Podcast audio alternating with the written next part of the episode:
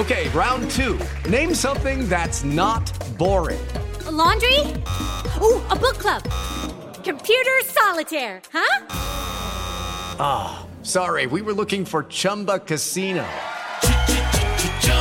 That's right. ChumbaCasino.com has over 100 casino style games. Join today and play for free for your chance to redeem some serious prizes. ChumbaCasino.com. No purchase necessary. Full prohibited by law. 18 plus terms and conditions apply. See website for details. Olá, sejam muito bem-vindos e bem-vindas ao podcast Mulheres Positivas da Jovem Pan.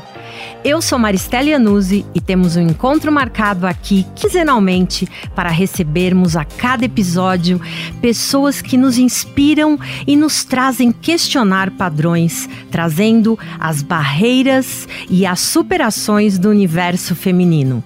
A cada encontro, iremos provar que diversidade e inclusão é pauta para todos e todas em qualquer esfera. Bom, hoje eu tô aqui com uma queridíssima uma pessoa que vale a pena ser seguida em tudo que é rede social, porque até quando ela posta uma coisa da vida pessoal dela, ela está ensinando alguma coisa pra gente. É a cientista de formação e de coração, Daniele Botaro. A Dani ela acabou se apaixonando pela equidade de gênero e hoje atua na implantação de programas de diversidade e inclusão na Oracle e cuida só de oito países da América Latina. E com foco nos cinco pilares uh, principais aí do tema diversidade, equidade e inclusão: gênero, LGBT, raça e etnia, pessoas com deficiência e gerações. Além disso, a Dani é colunista da MIT Sloan Review Management Brasil. Ó, que nome bonito! Ela é TEDx Speaker, é LinkedIn Top Voice. É uma das mães da Rafaela, de 9 anos, uma princesa, e sonha em construir um mundo melhor e mais igual para ela e para todas as outras crianças. E agora ainda pode contribuir com a gente para contar um pouquinho dessa nova experiência que ela está tendo morando em outro país. Tudo bom, Dani? Seja muito bem-vinda. Ah, eu que agradeço, Mari. Um, um prazer estar aqui com você. Nossa, depois que você foi falando aí, gente, quero ver se alguém conta a nossa história, né? A gente vai passando aquele filminho, né? Desde que eu era cientista lá de jaleco branco no laboratório, é, falando de todas as coisas que, que a gente faz no nosso dia a dia, da história que a gente vai construindo com pessoas ao redor como você, é, outras pessoas que estão impulsionando o tema de diversidade. Fico muito feliz e muito orgulhosa da minha trajetória e de estar cercada de pessoas é, que acreditam e que levam a diversidade e inclusão a sério, assim como você. Então, Obrigada, tenho certeza que a gente vai se que a gente vai se divertir aqui, que a gente vai compartilhar coisas que a gente tem aprendido nesse caminho. É isso aí, é isso aí. Então, é, eu vou começar com a pergunta que eu sempre faço para as minhas convidadas ilustres. Quem é a Dani na fila do pão? Conta pra gente. É, é, é, muito fácil escrever biografia, é, é mini bio aí, né? né? Agora, que tá o que está além do LinkedIn é que, é que vale, né, Maria? Assim, aquilo que a gente vive. Eu acredito muito que é, a gente pode falar mil coisas, o PPT aceita tudo, o currículo aceita tudo, o LinkedIn aceita tudo, mas a gente precisa viver essas coisas. Então, eu sou uma inconformada, eu acredito que essa é a primeira coisa que eu sou, inconformada, e isso me faz ser criativa, porque quando você é uma pessoa inconformada e ainda não sabe o que fazer com isso, não sabe como mudar aquilo que está te incomodando, você precisa ter criatividade é, para encontrar o caminho aonde você quer chegar. Muitas vezes você não, você não, consegue encontrar o caminho, você tem que criar esse caminho. E, e esse é um pouco um reflexo do, pouco que você leu aí. Eu criei o meu caminho, eu era cientista, trabalhava lá, entendi que as mulheres não estavam na ciência e isso foi um, uma, um incômodo tão grande que me fez buscar um novo caminho. Então hoje o meu sonho, é, eu acho que eu sou uma pessoa comum com um sonho incomum, né? Ou talvez que seja um sonho mais comum cada dia mais de mais pessoas, que é ter um mundo com oportunidades, com real chance de que as pessoas possam é, seguir diferentes caminhos ou criar seus próprios caminhos. Então, é, na fila do pão, eu sou a pessoa que vai questionar, que vai se inconformar, que vai sugerir um pãozinho diferente, porque eu gosto é, de, de estar num ambiente onde eu possa é, entender aquele ambiente como talvez poderia ser melhor. Eu sou uma inconformada em, em termos de querer que o mundo seja melhor sempre. Sempre vai ter um detalhe, sempre vai ter uma coisa que acho que a gente pode melhorar. Mas também é aquela que vai celebrar, uau, que privilégio estar aqui na fila do pão, ter esse pãozinho quentinho para comer e como que é bom a gente poder construir juntos aquele pão que a gente sonha para ter aquele café da manhã perfeito, né? Então essa sou eu e uma pessoa comum com um sonho em comum, mas cercada de pessoas incomuns como eu e juntas vamos nos inconformando e mudando um pouco a cada dia. É isso aí, é isso aí. Eu brinco que é muito interessante quando a gente faz essa virada de chave. Você faz essa virada de chave porque você tem um propósito, porque você é inconformada, porque você é, é, inspirada por outras pessoas. E, e, uma coisa que eu fico muito feliz é quando eu trago para perto aquelas pessoas que eu seguia como inspiração, né?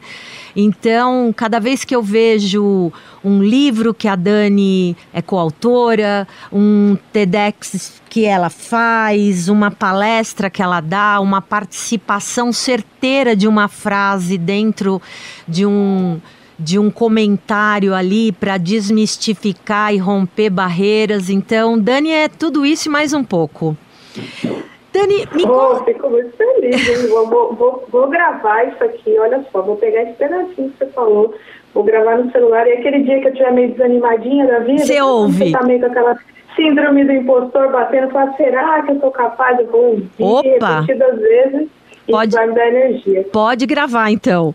Dani, é, eu queria que você contasse um pouquinho pra gente, como é que foi essa virada de chave de falar assim jaleco branco, é, foi legal, mas agora eu quero fazer diferente? É muito doido, né? Porque hoje, quando eu olho para trás, eu consigo costurar essas pontas muito bem, faz muito sentido. Mas na hora que, que a gente está tomando essas decisões e trilhando esses nossos caminhos, não é tão claro, né? Você não sabe muito bem onde é que as coisas vão dar. Então, eu simplesmente senti que eu não conseguia mais não ver a desigualdade, principalmente de gênero na ciência, né? não conseguia mais não ver a falta de oportunidades para as mulheres, a falta de reconhecimento, mas ao mesmo tempo eu não sabia muito bem para onde eu estava indo. E a gente, eu acho que na vida a gente tem um, um pouco de sorte, um monte de trabalho e dedicação e preparo, mas tem que ter essa pitadinha de sorte, né? A tal da serendipity, serendipity eu não sei como é que fala em português. É, o quanto você estar preparada quando a oportunidade aparece. É estar no lugar certo, né? Na hora certa. É, não só o lugar, a hora, mas você ter as ferramentas que você precisa ter. É, eu já ouvi um paralelo dessa história que é passa um cavalo selado na sua frente, mas se você não sabe montar, você está no lugar certo na hora certa, mas se você não sabe, é, também não, você não consegue aproveitar a oportunidade. Então, eu acho que todos os estudos que eu fiz, que eu fiz de diversidade na academia, pensando em mulheres na ciência e representatividade, foram me despertando, mas me preparando para uma carreira em diversidade e inclusão, que lá em 2014 eu nem sabia que existia. Sem dúvida. Então, quando esse, esse cavalo selado da diversidade passou na minha porta, eu ainda sem ter muita clareza de onde ele estava indo, mas eu sabia que eu queria estar nele, eu sabia que eu tinha condições de subir nessa garupa. Então, apareceu essa oportunidade de. Eh, a minha esposa foi transferida para São Paulo, eu consegui um emprego em São Paulo, nós morávamos no Rio. E nessa mudança da família para São Paulo, eu conheci a Renata, fundadora da Impulso Beta, e aí ela estava começando um trabalho baseado no MBA que ela tinha feito, de muito focado em gênero, e a gente começou é, a interagir, eu comecei, nunca tinha trabalhar numa empresa na minha vida, né? Eu estava sempre fazendo pesquisa, estava sempre na universidade pública. Mas imagine eu entrar no, numa sala de aula, numa universidade pública, para falar de poluentes orgânicos no meio ambiente e entrar numa sala de reuniões com líderes de multinacionais para falar sobre diversidade e inclusão. Então tem muita coisa que as pessoas sempre falam, né? Mudança de carreira. Eu acho que você falou muito de propósito no começo. E o propósito, ele é o motor, né? Ele é aquilo, aquela faísquinha que faz a gente, a cenourinha que faz a gente se mexer. Uhum. Mas não, ele não, é, muitas vezes ele não é muito claro. Então, é, você precisa muitas vezes entender que você vai passar por muitos desafios para encontrar aquele caminho que você quer. Só que esses desafios, as pessoas perguntam, ah, então mudar de carreira, você abandona tudo, começa tudo do zero. Não é isso. Você, por exemplo, que agora está eh, fazendo esse trabalho incrível de consultoria de diversidade, de conscientização, de transformação cultural, você não deixou tudo que você tinha na sua carreira de inovação, de executiva, para começar do zero. Você traz todos aqueles. Toda a bagagem. Você, você traz suas competências, você traz a, a sua comunicação, a sua influência de pessoas que você usava para uma determinada situação e que agora você adapta para outra. Então, é, as pessoas têm muito medo né, de recomeçar carreiras ou de começar do zero, e eu acredito que não existe essa coisa de começar do zero. Você transfere aqueles skills e aquelas competências que você desenvolveu para a sua nova realidade. Isso, óbvio, eu já sempre gostei de estudar. Eu fiz mestrado, doutorado, dois pós-doutorados, então estudar para mim sempre foi uma paixão. Então, estudar diversidade foi muito natural para mim. Uhum. Agora, a vivência, escutar as pessoas, porque eu era professora, não era que escutava as pessoas, né? Uhum. E tem uma diferença grande. Você que vai para dentro da sala de treinamento sabe o quanto a riqueza do treinamento está em escutar as experiências, as divergências, as convergências, né? É. É, os sonhos das pessoas. É isso que é a riqueza do, dos treinamentos de diversidade. Então, foi um grande, é, foi uma grande adaptação para mim. Com certeza sigue sendo e segue sendo, então uma reunião espanhola, estou meio doida aqui, é, segue sendo um grande desafio sempre você desenvolver aquela, aquele músculo de que muitas vezes você não usou por muito tempo e que dá aquela dorzinha no começo, mas você continua fazendo exercício, porque você sabe que é importante. Então, essa transição ela nem sempre é muito clara, ela é meio nebulosa, né? E, e ter pessoas, é para mim, assim, se você puder Fala assim, Dani, vou tirar tudo de você. O que, que eu não posso tirar? Na minha rede de apoio, a minha rede de networking, é, conectar com profissionais como você, como outros profissionais de diversidade, com outros profissionais é, que formam redes poderosas e que nos ajudam a evoluir. Então, para mim, esse foi o grande, a grande virada de chave para mim, sabe? É maravilhoso. E, e tem uma coisa também que eu tenho certeza que também é algo que te que te motiva, né? De vez em quando, uma, uma sensação de borboleta na barriga faz até bem, né? É até combustível aí nessas, nessas mudanças da vida, né? Mesmo mesmo é, é a história de você tá com medo, mas vai com medo mesmo, né? Dani, e como foi essa. Foi, foi uma decisão tranquila ter aí a, a decisão de agora eu quero ser uma das mães da Rafaela. Como foi esse, essa decisão entre você e. Como é o nome da tua esposa? Thaís. Thaís. É, imagina que a gente está junto há 18 anos e a gente estava junto há uns 6, 7 anos e ela já tinha esse desejo de ser mãe. Eu, de verdade, nunca tive esse desejo de barriga, de engravidar e tal. E o desejo de ter uma filha, um filho, sempre foi algo presente para mim, mas eu sou uma pessoa que gosta muito de planejar as coisas, então eu sempre achava que não era o momento ideal. Entendi. E foi bom que a Thaís, como esse era um grande sonho para ela, assim, um imperativo de, de vida para ela, ela sempre foi trazendo esse tema e a gente discutiu muito. Trazer uma criança para o mundo já é uma decisão, né? Quem realmente quem quer educar, quem quer ajudar um ser humaninho a, a criar sua própria história de verdade, você sabe, você tem filha, você sabe que, que quando você quer fazer um negócio de verdade é uma responsabilidade gigantesca, se não a maior de todos, né? Uhum. Mas trazer uma filha, né, trazer uma criança para um contexto de uma família de duas mães e expô-la a, a, a, a, situações que muitas vezes podem ser é, preconceituosas, discriminatórias, doloridas para ela, sempre foi uma preocupação que eu tive. Mas eu comecei a entender que você não protege os filhos do mundo, seja esse mundo qual for ele. Você não protege da, dos amigos, da violência, das coisas. Você não. Você guia, mas você não determina. Uhum. E eu entendi que tudo que me fez forte ou que faz pessoas que eu conheço serem fortes é a base que elas têm, é o quanto elas sentem que podem desenhar a sua própria história baseada em valores, em acolhimento, em segurança, em amor.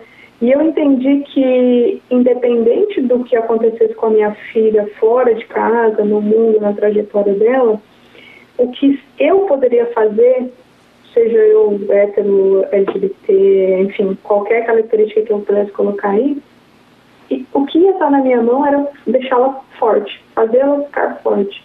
Então é isso que eu faço. Então, lógico que eu penso, puxa, eu coloco uma outra camada para ela. Ela já é mulher, né? Ela já é uma menina latina, por exemplo, agora a gente mora nos Estados Unidos, começa a ter várias camadas de, de diversidade de marcadores sociais. Ela ainda tem duas mães. Mas eu vejo como ela lida com isso e eu vejo que como ela lida com isso é reflexo de tudo que ela sente de segurança, de força, de, de, de espaço em que ela pode ser quem ela quiser, sabe? Então, é, a decisão não é fácil, né? É, você trazer um filho para o mundo e você sabendo que ela pode estar tá, pode passar por situações que você não tem controle, mas isso acontece com todos os pais e mães do mundo. Você comentou, né, um negócio que eu achei muito interessante. Você falou assim: "Ah, eu gosto de tudo programado, né?" A verdade é que se a gente botar numa planilha de Excel tudo que, que vem pela frente é, na hora de assumir uma maternidade, a gente não vai ter filho nunca nessa vida, né? Porque nunca a gente vai estar pronto. Não faz sentido, né? E não faz sentido, né? É muita responsabilidade. É, você Tanto chega, é a conta não fecha. Não fecha, né? E, e e, e, a gente vê, né, no mundo corporativo, principalmente no mundo profissional, as mulheres tendo que tomar decisões sobre maternidade e carreira o tempo todo, mesmo que elas não queiram tomar essa decisão, elas são forçadas a parar e pensar é, é, forçadamente nisso. Então, o quanto a gente ainda está jogando, né, é, essa responsabilidade como uma, um peso como uma carga, como algo que ainda você precisa pensar mil vezes se esse é o momento certo de você ter filho, mas vai cair no quarter de vendas, ah, mas vai cair nesse ano que eu estou assumindo uma equipe nova, mas vai, eu vai nascer, sabe? Então, é, e você vê que no final do dia não tem melhor época, não tem tempo mais tranquilo, não tem momento da vida que você tem mais sabedoria, não, não tem nada disso, não né? Tem. É uma grande matemática que não existe. Né? É, exatamente, exatamente. Bom, e com relação aí, falando um pouquinho da Oracle, né? É, a gente já até entrevistou aqui a Cadu, né? E é uma empresa que no momento em que ela coloca uma executiva do seu nível para liderar a área de diversidade, a gente já entende o quanto ela quer e investe nesse tema. E você tem um grande desafio que é a América Latina, né? Uma, uma região que a gente sabe uh, o quanto uh, o machismo e a homofobia e o racismo né, são fortes. Quais são os grandes desafios que você encontra hoje quando você olha para os países que você cuida dentro da Oracle? Eu vejo uma coisa é, dentro da Oracle que ela é muito interessante, assim, a cultura que se de desenhou dentro da Oracle de inovação, ela não é para produto só, não é para serviço, ela é uma inovação que todo mundo faz parte daquela criação, assim, óbvio, você cria seus caminhos, você cria seu, a sua roda de influência, né, mas hoje eu posso opinar sobre várias coisas, eu posso dar ideias, eu posso apresentar projetos, eu posso criar, então isso, eu acredito que o fato de ter sido criado a posição de diversidade e inclusão há quatro, cinco anos atrás, já é um resultado disso, de que as pessoas que lá atrás entenderam que isso era importante, mesmo que várias empresas não tivessem, entenderam que essa, isso era importante. E quando você cria uma posição, por isso que eu acho tão importante ter uma pessoa liderando a área de diversidade nas empresas, porque é, é dedicação, é entender profundamente, é olhar de maneira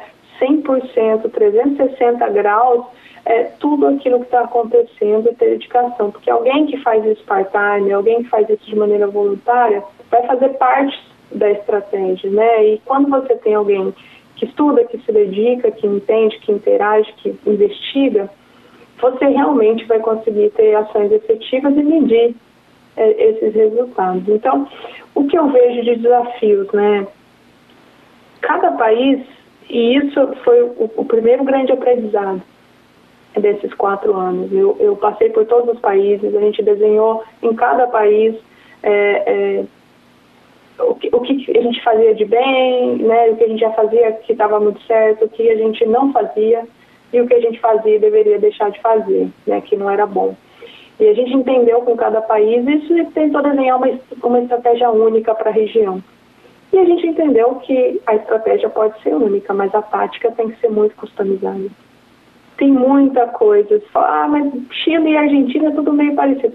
Não, é muito diferente. Muito diferente. Eu vou dar um treinamento, eu vou dar um treinamento na Argentina, eu não consigo falar, porque as pessoas falam tanto, que elas têm tanta história para contar, que eu não consigo falar. Eu vou dar um treinamento no Chile, que durou duas horas na Argentina, no Chile dura 40 minutos, que as pessoas não falam. E não é porque elas não estão participando, é que elas têm a sua própria maneira de interagir, de perguntar, e depois vem te procurar para contar histórias. Então, se você não entende isso trabalhando com diferentes regiões do país, diferentes países, é muito difícil porque a cultura de diversidade é, ela está totalmente conectada com a cultura da pessoa, com os valores pessoais, com a religião, com a maneira como elas trabalham, com a uhum. maneira como elas se comunicam.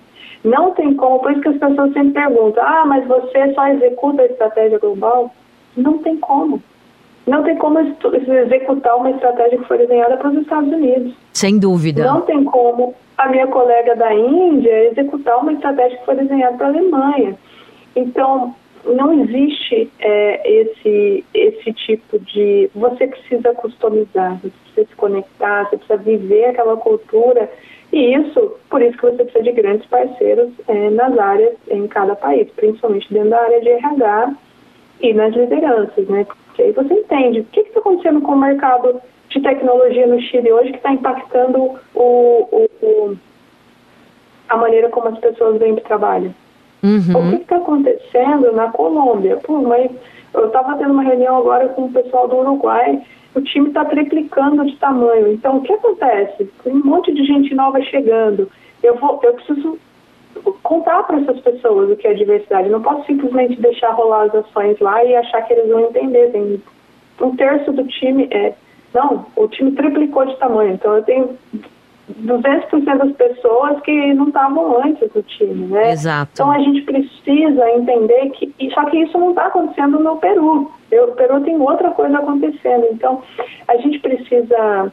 É, eu acredito que para qualquer estratégia que esteja relacionada à transformação cultural, a gente precisa estudar e ouvir e viver a cultura local. Então, o desafio de cada país é se conectar com a cultura, com os costumes e respeitar, porque isso necessariamente a gente faz pré-julgamento, o primeiro pensamento automático, a gente sabe disso. Ah, mas o estilo de trabalho das pessoas do México é desse jeito. Ah, mas eu queria que eles fossem mais acelerados, ou eu queria que eles fossem mais lentos, eu queria que eles fossem mais explicativos. Quando a gente consegue entender que aquele é o estilo, aquele é o modus operandi que traz resultado, você consegue trabalhar de maneira customizada. E outro ponto fundamental né, é ter aliados principalmente pessoas que você confia que estejam muito conectadas é, com a estratégia que você quer implementar, para que elas sejam porta-vozes. Eu não estou em oito países, né? não tem como, nem se eu viajasse para oito países todo mês, eu estaria, é, eu faria parte daqueles grupos. Então, a gente precisa desenvolver a rede de pessoas que são as influenciadoras da estratégia. Sem dúvida. É, os, os nomes, né? Cada companhia é, acaba adotando um nome, mas a, a, verdade é essa: os aliados, independente do formato, eles são os grandes impulsionadores para que a coisa dê certo, né? E sem dúvida nenhuma, a transformação cultural ela tem que começar lá de cima. Então, a liderança tem que estar tá totalmente comprada sobre esse tema. E você, com espaço na agenda dessa liderança, para poder mostrar tudo que vocês querem desenvolver, tudo que vocês querem é, trazer de retorno para a empresa. Então, sem dúvida nenhuma, e, e, o melhor de tudo isso, né? A diversidade é diversa, a começar pela cultura regional, né? É, e que não, que se, se a gente for pensar, o, o próprio Brasil, né? já é um país continental. Você não fala com o pessoal do sul do Brasil do mesmo jeito que você fala com o pessoal do norte ou nordeste. Não, não. Né? Então, imagina quando você fala de, de oito países. E aí, pensando nessa alta liderança, é, teve aí uma curva de aprendizado, né? A gente, antes de começar a gravação, a gente estava falando, né, de, de como é bom ter uma liderança que tem um, um que é genuíno o que ela quer fazer né? E, e quando você encontra com alguém que está muito mais preocupado com as mídias sociais do que com a coisa acontecendo de verdade. Como é que você faz aí o, o contorno dessa situação e faz a coisa acontecer do mesmo jeito?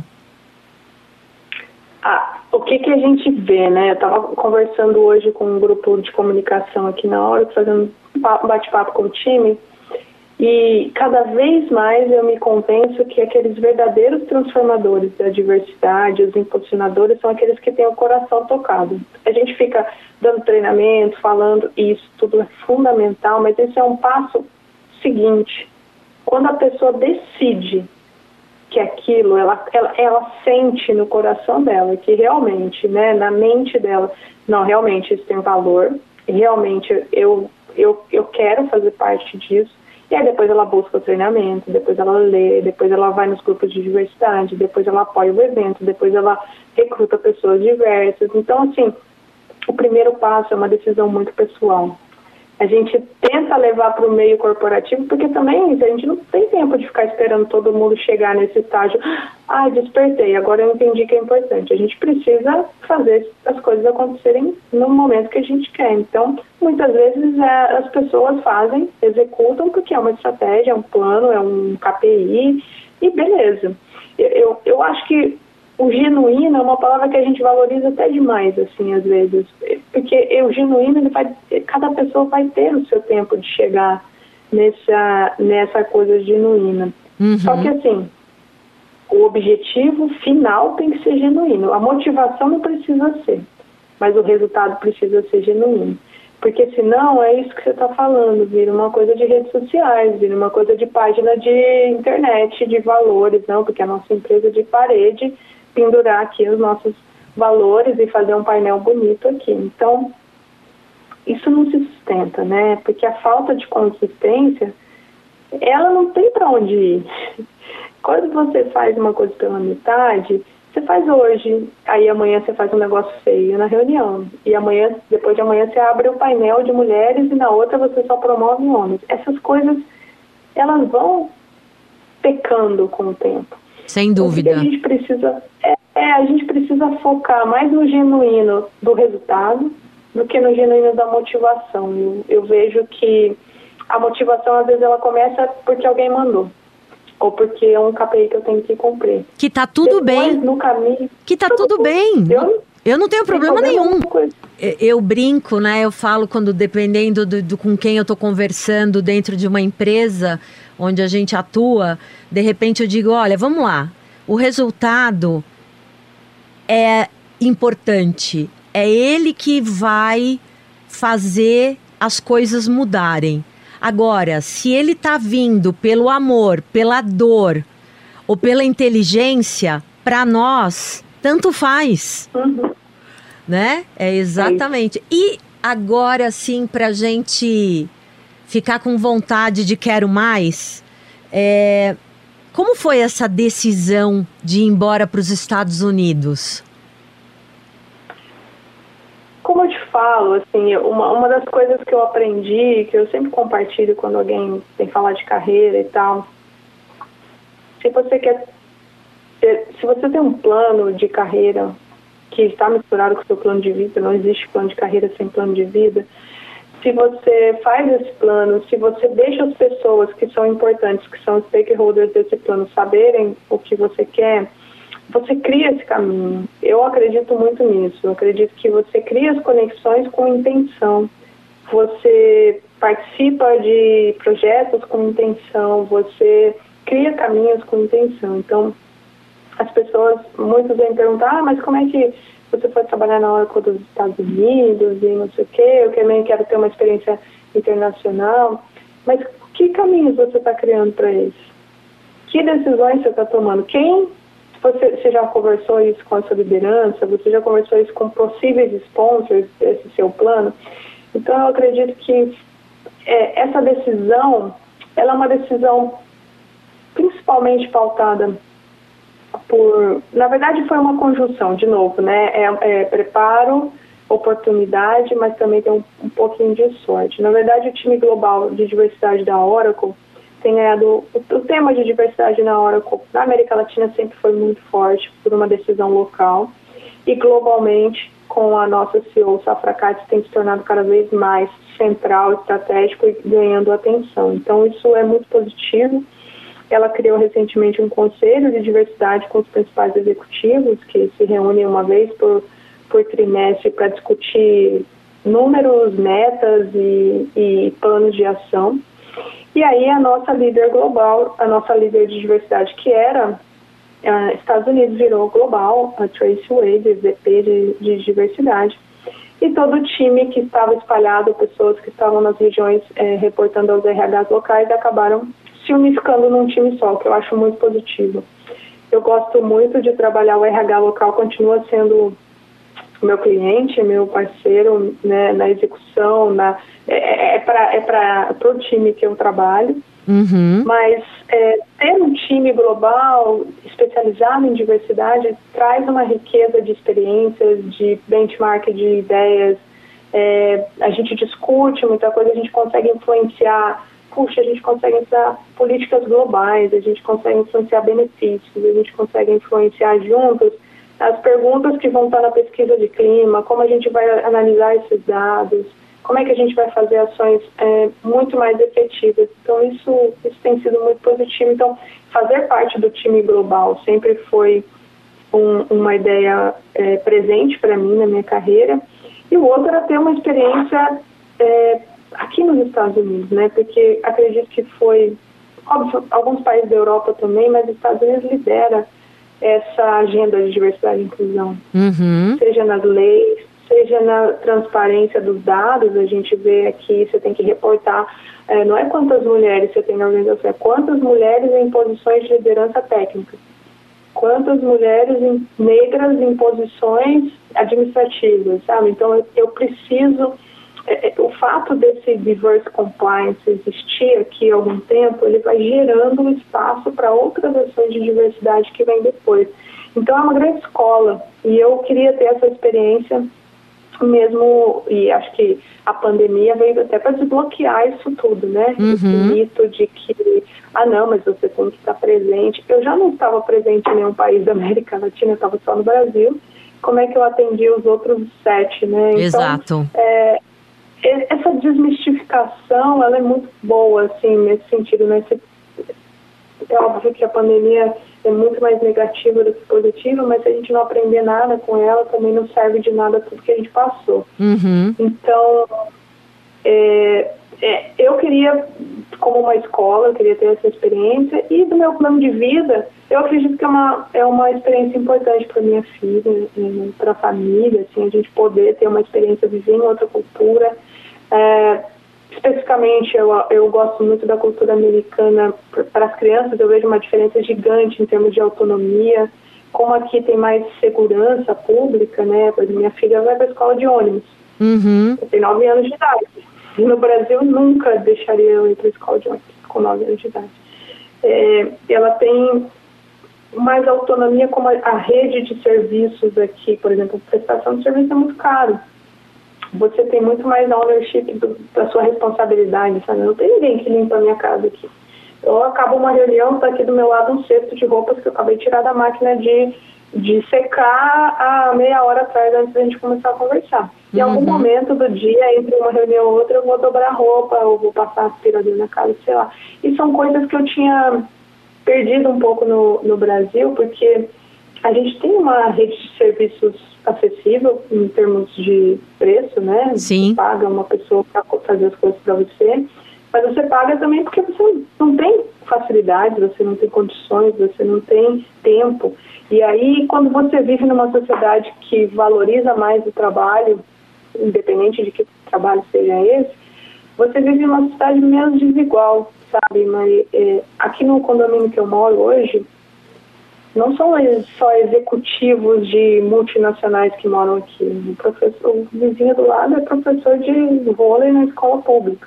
É isso. O do, da outra casa ali, incrível, uma casa linda de dois andares, quatro carros na garagem, é o cara que faz concertos é, na escola aqui do condado. Então, assim, você consegue isso é, sem falar de você conviver com pessoas diferentes, que é, é bem difícil você convive com pessoas, puxa, é, super interessantes, né? Você tem visões de mundo muito diferentes, né? Então, eu acho que essa qualquer cultura que você vai viver, eu já tive a chance de morar na Alemanha durante o doutorado alguns meses, né?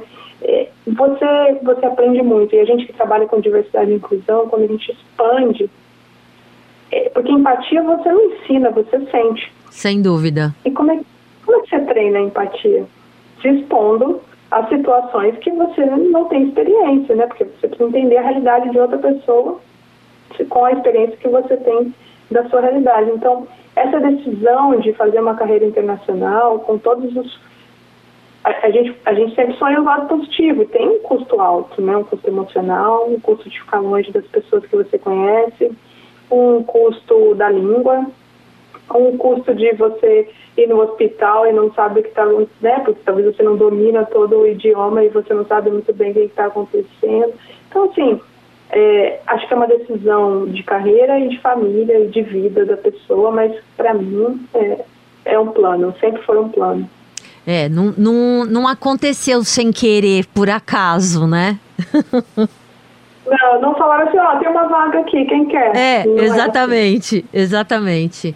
Você estava falando um negócio que é, é muito interessante, né? Que é essa situação de os Estados Unidos ele prover essa é- essa possibilidade de estar com os diferentes, né? É- é- Essa essa cultura avançada, né? Eu, eu me lembro desde que o mundo é mundo que uh, quando eu era bem mais jovem e visitava os Estados Unidos, de repente eu estava num mesmo ambiente ali dividindo uh, um mesmo restaurante ou dentro de uma mesma loja, de preferência um outlet, diga-se de passagem, né?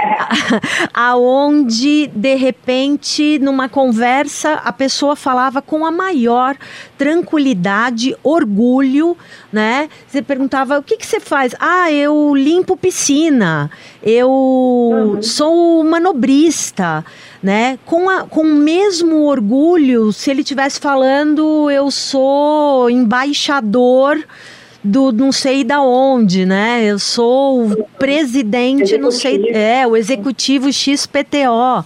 Então, é, é, isso já mostra, né? O quanto eles estão eles estão adiantados no que tange o que você vê e valoriza num ser humano.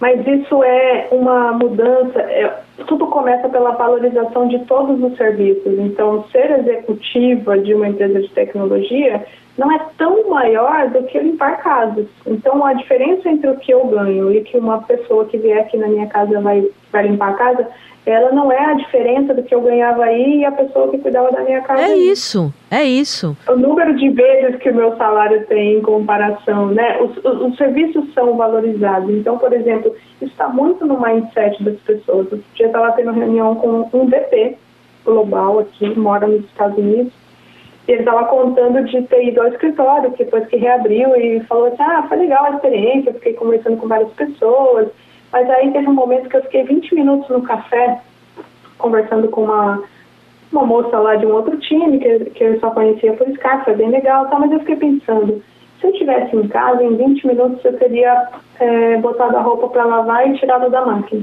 É. VT, um homem, um homem. É.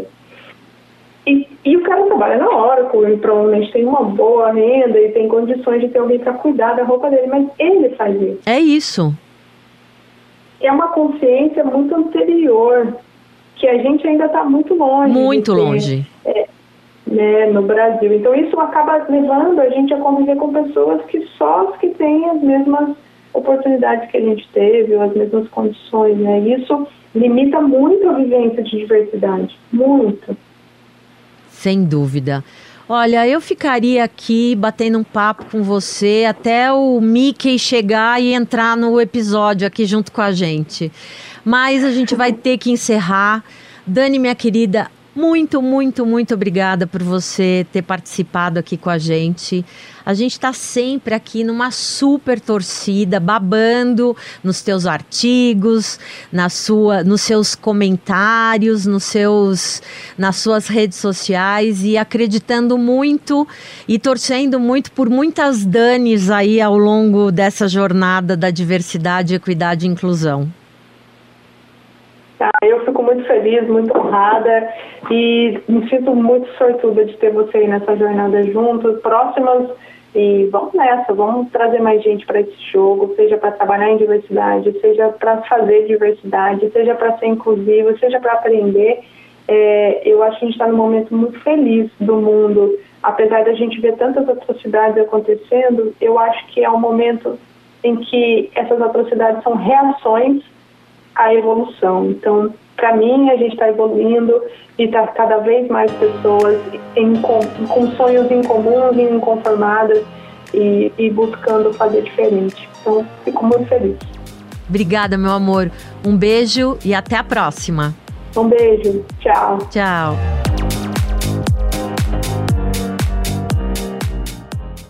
With the Lucky Land slots, you can get lucky just about anywhere. This is your captain speaking. Uh, we've got clear runway and the weather's fine, but we're just going to circle up here a while and uh, get lucky. No, no, nothing like that. It's just these cash prizes add up quick. So I suggest you sit back, keep your tray table upright, and start getting lucky. Play for free at LuckyLandSlots.com. Are you feeling lucky? No purchase necessary. Void where prohibited by law. 18 plus terms and conditions apply. See website for details.